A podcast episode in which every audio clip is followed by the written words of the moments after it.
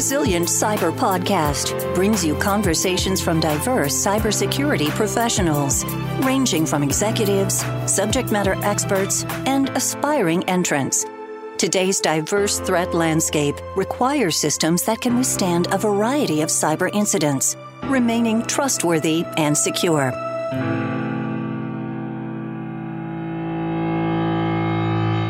As always, we want to give a special shout out to our season two sponsor, Accurics. That's A C C U R I C S. Accurics is a infrastructure as code security company which helps codify security for your cloud native infrastructure by codifying security throughout the development lifecycle. They also manage the popular open source IAC project Terrascan.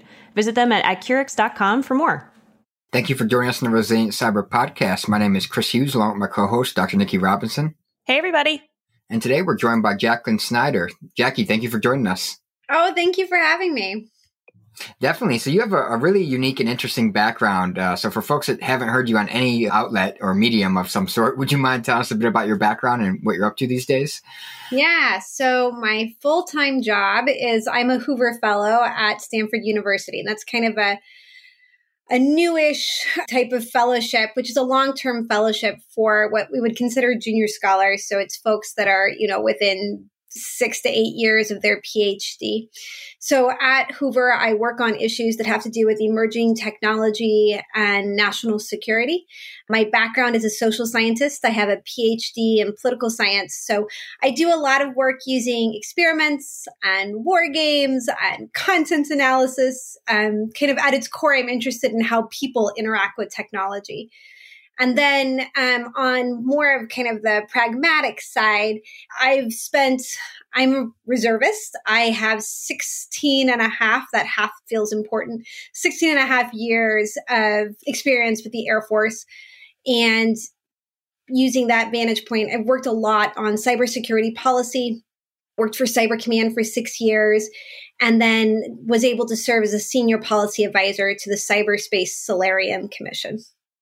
Yeah, that's awesome. It's it's so cool to to talk to another academic who's got all of this great technical uh, and industry experience too. So, being a Hoover Fellow, I was curious if you could talk a little bit about that journey, sort of getting to the sort of the fellow point, and then how cybersecurity really sort of plays into that fellowship. Yeah. So I did I did 6 years as an Air Force intelligence officer and the last few years we're really dealing with very technical intelligence. And for those of you who are in this community, you know that there is a really big bleed over between things that we used to call signals intelligence and what we now call cybersecurity. And so I left the active duty and started a PhD program and was really interested in how what I had learned in those last few years in the Air Force what that meant for international relations and security and deterrence and whether states went to war with each other. And I kept coming back, and this was a while ago. I was about between 2011 2013 i kept coming back to this idea that, that this thing called cyber which at the time we were still allowed to call it cyber not cybersecurity or cyberspace or cyber ops we could just say cyber that this like weird thing called cyber really mattered for how states interacted but it was puzzled by how and then I started working in strategy and plans for Cyber Command, thinking about cyber and deterrence. So I finished my PhD and I went to go work at the Naval War College as an assistant professor and continued to work there on cyber and deterrence issues and crisis stability. And I worked, I designed uh, quite a few private sector war games where we were um, looking at leaders in the critical infrastructure sectors and then having them play with our government representatives from DoD and CISA uh, to understand the dynamics about public private partnerships and how that affected escalation and stability. And then I got the opportunity to come work for the woman who's now the director of Hoover Institution, Condoleezza Rice, and uh, this is a really great job. Stanford is an amazing institution. Hoover um, gives extraordinary support and freedom to its scholars to do really innovative research. And so I've been here about three years, really expanding, getting the opportunity to expand on all this work on cyber and stability. That's really incredible. It's definitely a, a, wide breadth of experience you have too. And I know one thing you mentioned was the Cyberspace Solarium Commission, you know, being a senior policy advisor. Can you speak about that experience? And for those that aren't familiar with the commission, you know, what that was and what the government was trying to do. I know, for example, the government actually acted on many of the recommendations that came out of that in the NDAA, for example. So I think uh, that'd be really interesting to hear about. Yeah, I was really lucky to be able to be brought in. And for those of you who don't know how these big commissions work, I'll just break it down a little bit. So, the Cyberspace Solarium Commission was the brainchild of a bipartisan group of senators and congressmen really, you know, Mike Gallagher, Angus King, and Jim Langevin, and a few others. And they said, we have this real problem with cyber. We need to treat this as we would for 9 11. And instead of waiting for something to happen, let's start a commission now so we can start creating legislative priorities. And so that's really what it was. So they assembled a team. The executive director was Mark Montgomery. and they they went into different task forces. So I was on the task force that was looking on the Department of Defense.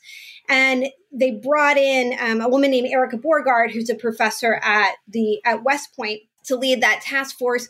And she was she brought me on just to do really kind of really literally advisory work. So I worked on escalation, uh, norms, talent, and then all these various kind of subjects all came together in the final report, which led to a series of legislative agenda items and led eventually to the, the creation of the National Cyber Director, led by Chris Inglis, as well as a series of recommendations about cybersecurity talent, uh, the use of the reserves for cybersecurity in the Department of Defense, as well as more authorities and funding for a series of organizations. So it's been actually an extraordinarily effective commission when you look at their ability to actually take ideas, and there was a lot of ideas, and then translate that into legislation. And that I, I give a lot of kudos to Mark Montgomery because he was hurting some of the academic cats, some of us who are having kind of arcane fights, and turning that into okay, so how, where does that go in terms of a policy? How does that get implemented? And I think that's what makes this commission different than maybe some others that had wonderful ideas, but then weren't able to turn that into some sort of legislative change. Yeah, I think that's a great call out. Is like uh, one is the breadth of you know recommendations that were made, you know, across all the different agencies and departments and such, uh, and and then not only that, but they got turned into actionable things that actually got materialized in many cases. I think I just saw that the commission, you know, its authorization, I guess, came to an end or whatnot, but it it is now becoming a nonprofit or something like that. Is that correct? Yes, and I think Mark Montgomery is leading that. So I think you'll see uh, a continued movement. I think you'll find that this commission continues to influence cyber policy in the United States for a long time to the future. It's so cool to hear about, you know, sort of this blend between academia, the private sector, the public sector, like collaborating, especially on uh, research and these, you know, war games, like all kinds of different things within cyber but we sort of see this in the industry where it's like some people don't play well together or you know you're trying to collaborate. And so i'm curious if you think that sort of we're doing enough to blend academic industry and public sector pursuits specifically within cybersecurity. Yeah and i think you really hit on something that's been a theme for those of us who are working in this community. If we had like a, a bingo sheet, the middle would always be public private partnership because it was such a buzzword, but there, so little got done at first. And it was almost like we were all speaking past each other. I, I, I think that does still happen to some point, but I think we're seeing forward progress, right? You see that the that CISA is building up the ISACs, that CISA and Cyber Command are more proactive in communicating with the public and communicating with the sectors when they see threats. You have relationships that have been built between critical infrastructure sectors that really didn't exist before. And then on the academic side, I think there's a real recognition in the federal government and in the Department of Defense that academia is part of building the talent pipeline. And so it's a really important partner. So I know Cyber Command has just stood up a new academic outreach program. And I know that, you know, different academic organizations work with a program that the NSA runs called Cyber Centers or Ac- Academic Excellence. So I think we're seeing forward motion. Could there always be better partnerships? Absolutely. But I would say I'm optimistic that we're speaking past each other less than we were in the past. Yeah, I no, I totally agree. I think especially like uh, seeing what CISA has done and some of the other organizations you mentioned are really uh, working towards this, and I, I agree. So I was curious, as sort of a follow on, do you feel like that sort of the human factors, psychology, the ability to communicate and you know sort of work well together? Do you think that that's another critical component of that sort of increased partnership?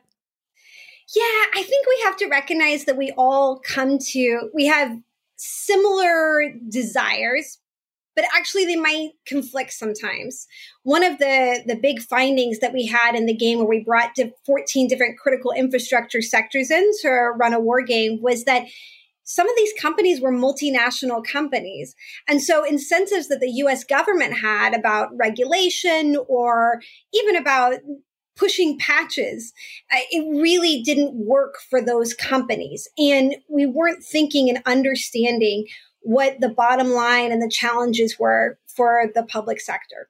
So I, I think there's there are kind of relationships um, that need to be built and understanding what each other's limitations and comparative advantages are is all about how we end up creating the right relationships. Yeah, that makes sense. I, I love the uh, the emphasis on relationships and communication. I think it's something that's not talked about enough in cybersecurity, honestly. So I, another thing I want to ask is, you recently spoke on a, about uh, why cyber deterrence wasn't enough, or wasn't the right approach, I should say, for national security. Can you elaborate on that and what direction you think we should take instead? Yeah, you know, deterrence has been the central focal point for the vast majority of US cyber strategy over the last decade. Um, it was one of the main pillars under the Obama administration. It came up heavily in the Cyberspace Solarium Commission report, and it plays a bit of a role in the 2018 Department of Defense cyber strategy and a much larger role, actually, in the national cybersecurity strategy. So I think we've had kind of a desire to deter stuff in cyber, but deterrence is hard. Deterrence is not about, it's about changing behaviors, not about changing effects. So, in order for deterrence to succeed, you have to convince somebody to not do something that they would want to do. And that's complicated. In cyberspace, I think we can use more active verbs. Degrade, um, you know, is a better verb, for example, than deter. But I also think just moving away from, hey, we have to stop every incident and instead moving towards resiliency as an alternative where we don't have to stop every incident. We don't have to deter every incident. We're not failing if incidents are still occurring. But instead, our success is based on our ability to withstand significant events, our ability to, to take the attacks and continue. And I think that the more resilient we are, it actually has this byproduct where it makes these attacks less likely to succeed. And therefore, in some odd way, deterrence becomes more successful as well. Yeah, I think that makes a lot of sense. It's kind of like uh, in in cybersecurity, you know, more on like a, not the national level, but the practitioner aspect is like prevention is ideal, of course, right? Deterrence would be great, and that's what we're striving for. But we need to recognize that it's not always going to be successful, so we need to have uh, alternative, you know, methods in place too. Yeah, I think that part of the focus on deterrence has been the unique geographic and political circumstance that the United States finds itself in, where it has a history of not having territorial invasions. So deterrence is seems like a, a, relatively simple concept for us but the reality is probably a lot more like a country that's under siege all the time and so it takes a really large cognitive shift for US policymakers to move from the physical world now to the cyber world where all these physical analogies really just aren't as effective. You know, it's it's funny because this is absolutely I feel like where my research has gone in cybersecurity is sort of, you know, it's important to understand different types of attacks, what's going on, protecting systems, but I've seen this real need to understand the terminology that we're using to to focus on how we're saying things and not just that, but you know, what the definition is of how, how do we actually define these terms that we're all using together. And so I was curious how you felt about that. You know, you bring up this, brought up this, you know, this need for deterrence or maybe changing the terminology we're using.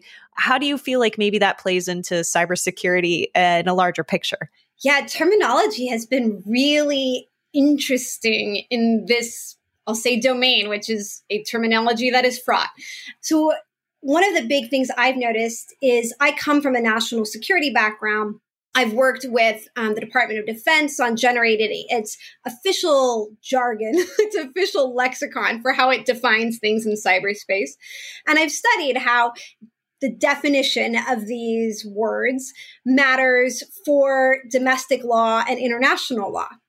So I, for example, am very, very reticent to say things like cyber attack. Vast majority of what's occurring right now in the international legal and even the United States kind of domestic world would not count as a cyber attack. But then on Twitter, I have a very large overlap with the kind of more practitioner InfoSec community. And when I say, well, that's not a cyber attack, they get frustrated. I'm dealing with this all the time. This is attack. This matters, right? And there's this almost like weaponization of vocabulary coming from the InfoSec community. And we're speaking past each other, but I think what's happening is the InfoSec community wants to be able to convey how important and existential, in fact, these attacks or these incidents are.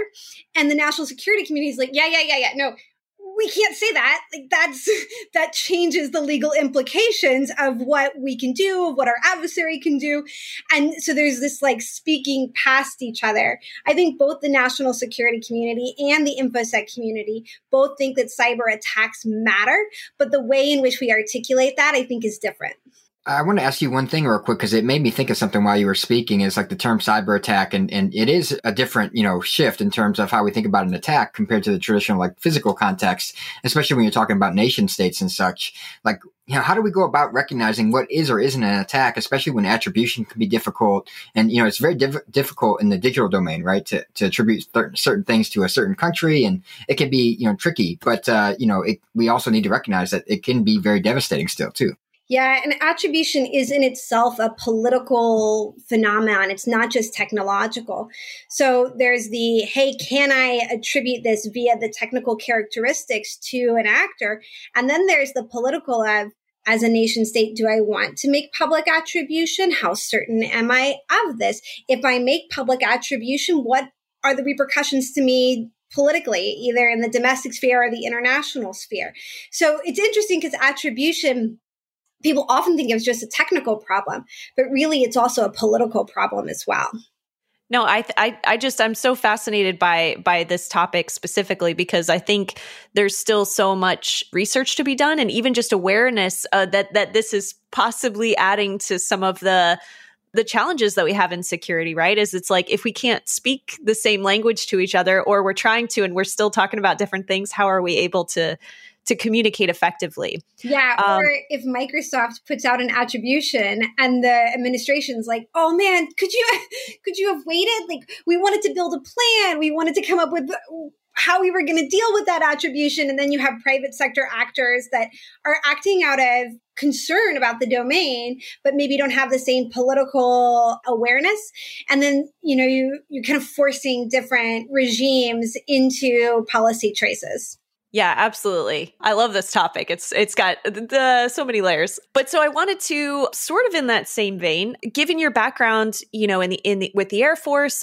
and within the military, do you think that there are any sort of lessons learned from that experience or something that we can sort of consider and take away when we're thinking about protecting our systems? Yeah.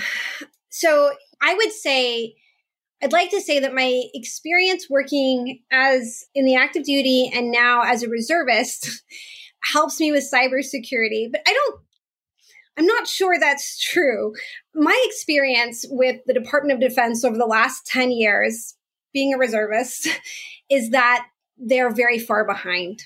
They're far behind in terms of baseline information technology practices, but also really far behind when it comes to cybersecurity. They have not figured out how to acquire commercial cybersecurity defense technology, definitely not at the, the speed and pace as most private sector.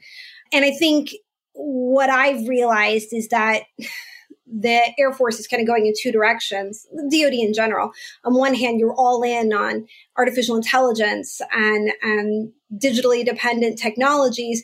And on the other hand, they're not able to, to keep up with what that means for cyber vulnerabilities. And so quite often the two are speaking, they're not in the same world. They're almost stovepiped where you have on one hand people investing in software and investing in digital technologies. And on the other hand, the Air Force and the DoD are not necessarily thinking about what the implications are for cyber vulnerabilities, or they are, but they're not. You know, doing it as a, a pair, which I think the private sector has a much better understanding of the relationship between advances in digital technology and cybersecurity. Yeah, I think I think you're right there. It'd be hard to argue against that. So one thing I wanted to ask you as well is we know you have an extensive background as like a cybersecurity research, researcher, advisor, you know, around policy and such.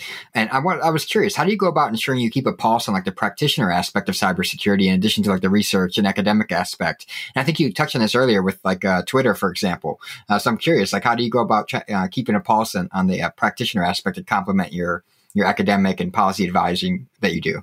So I, this is actually a real challenge for me because my natural Venn diagram does not actually put me in contact with true technologists that often.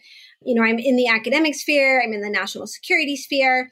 Um, so uh, I'll let you, I'm going to reveal a few little secrets. One, my dad is a technologist.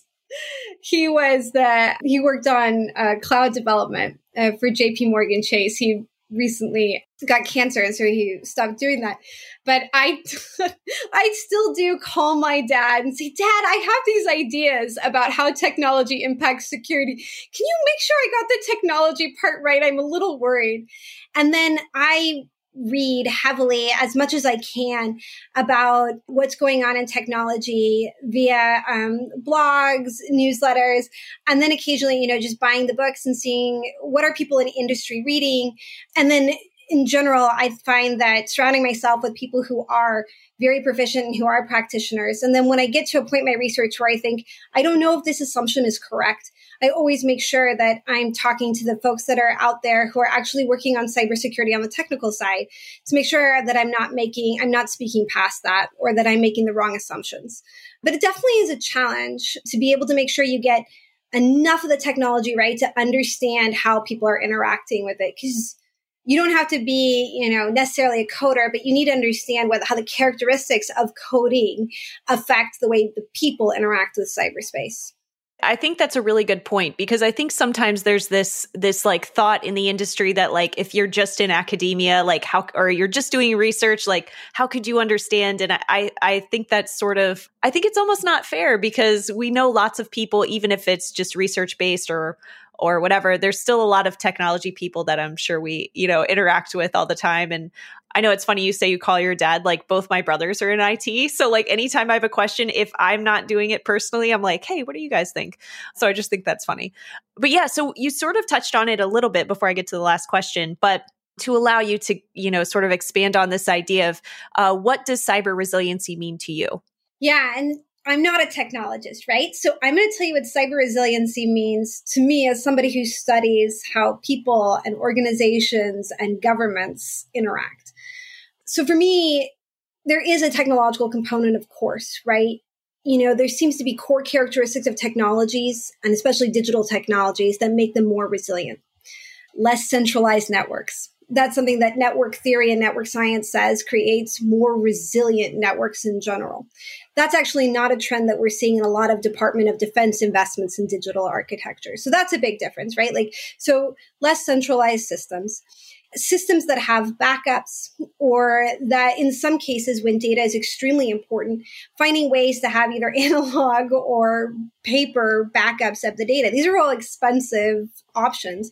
And then i think a large part of resiliency is human behaviors. How do we adapt when we don't have access to certain information? How do we adapt when we don't have access to certain networks or databases and that's about building training. That's about building capability to function outside of the digital, which once again is something that I think in general is hard to convince people to invest in because it means that you are spending more money and taking more time away from being more efficient in the digital world. But I think sometimes you have to sacrifice some level of efficiency for resiliency. Yeah, it's funny that you we we've sort of talked about this before too where we talk about this like people process technology and that, you know, you can have the technology, you can have the process, but you still need to make sure that your people are aligned with that and you're helping them to to sort of uh, align with all of those goals. So with that, thank you so much Jackie for for being on with us today. You hit so many great topics. Thanks for being here and uh, we'll see everybody next week. Thanks for having me.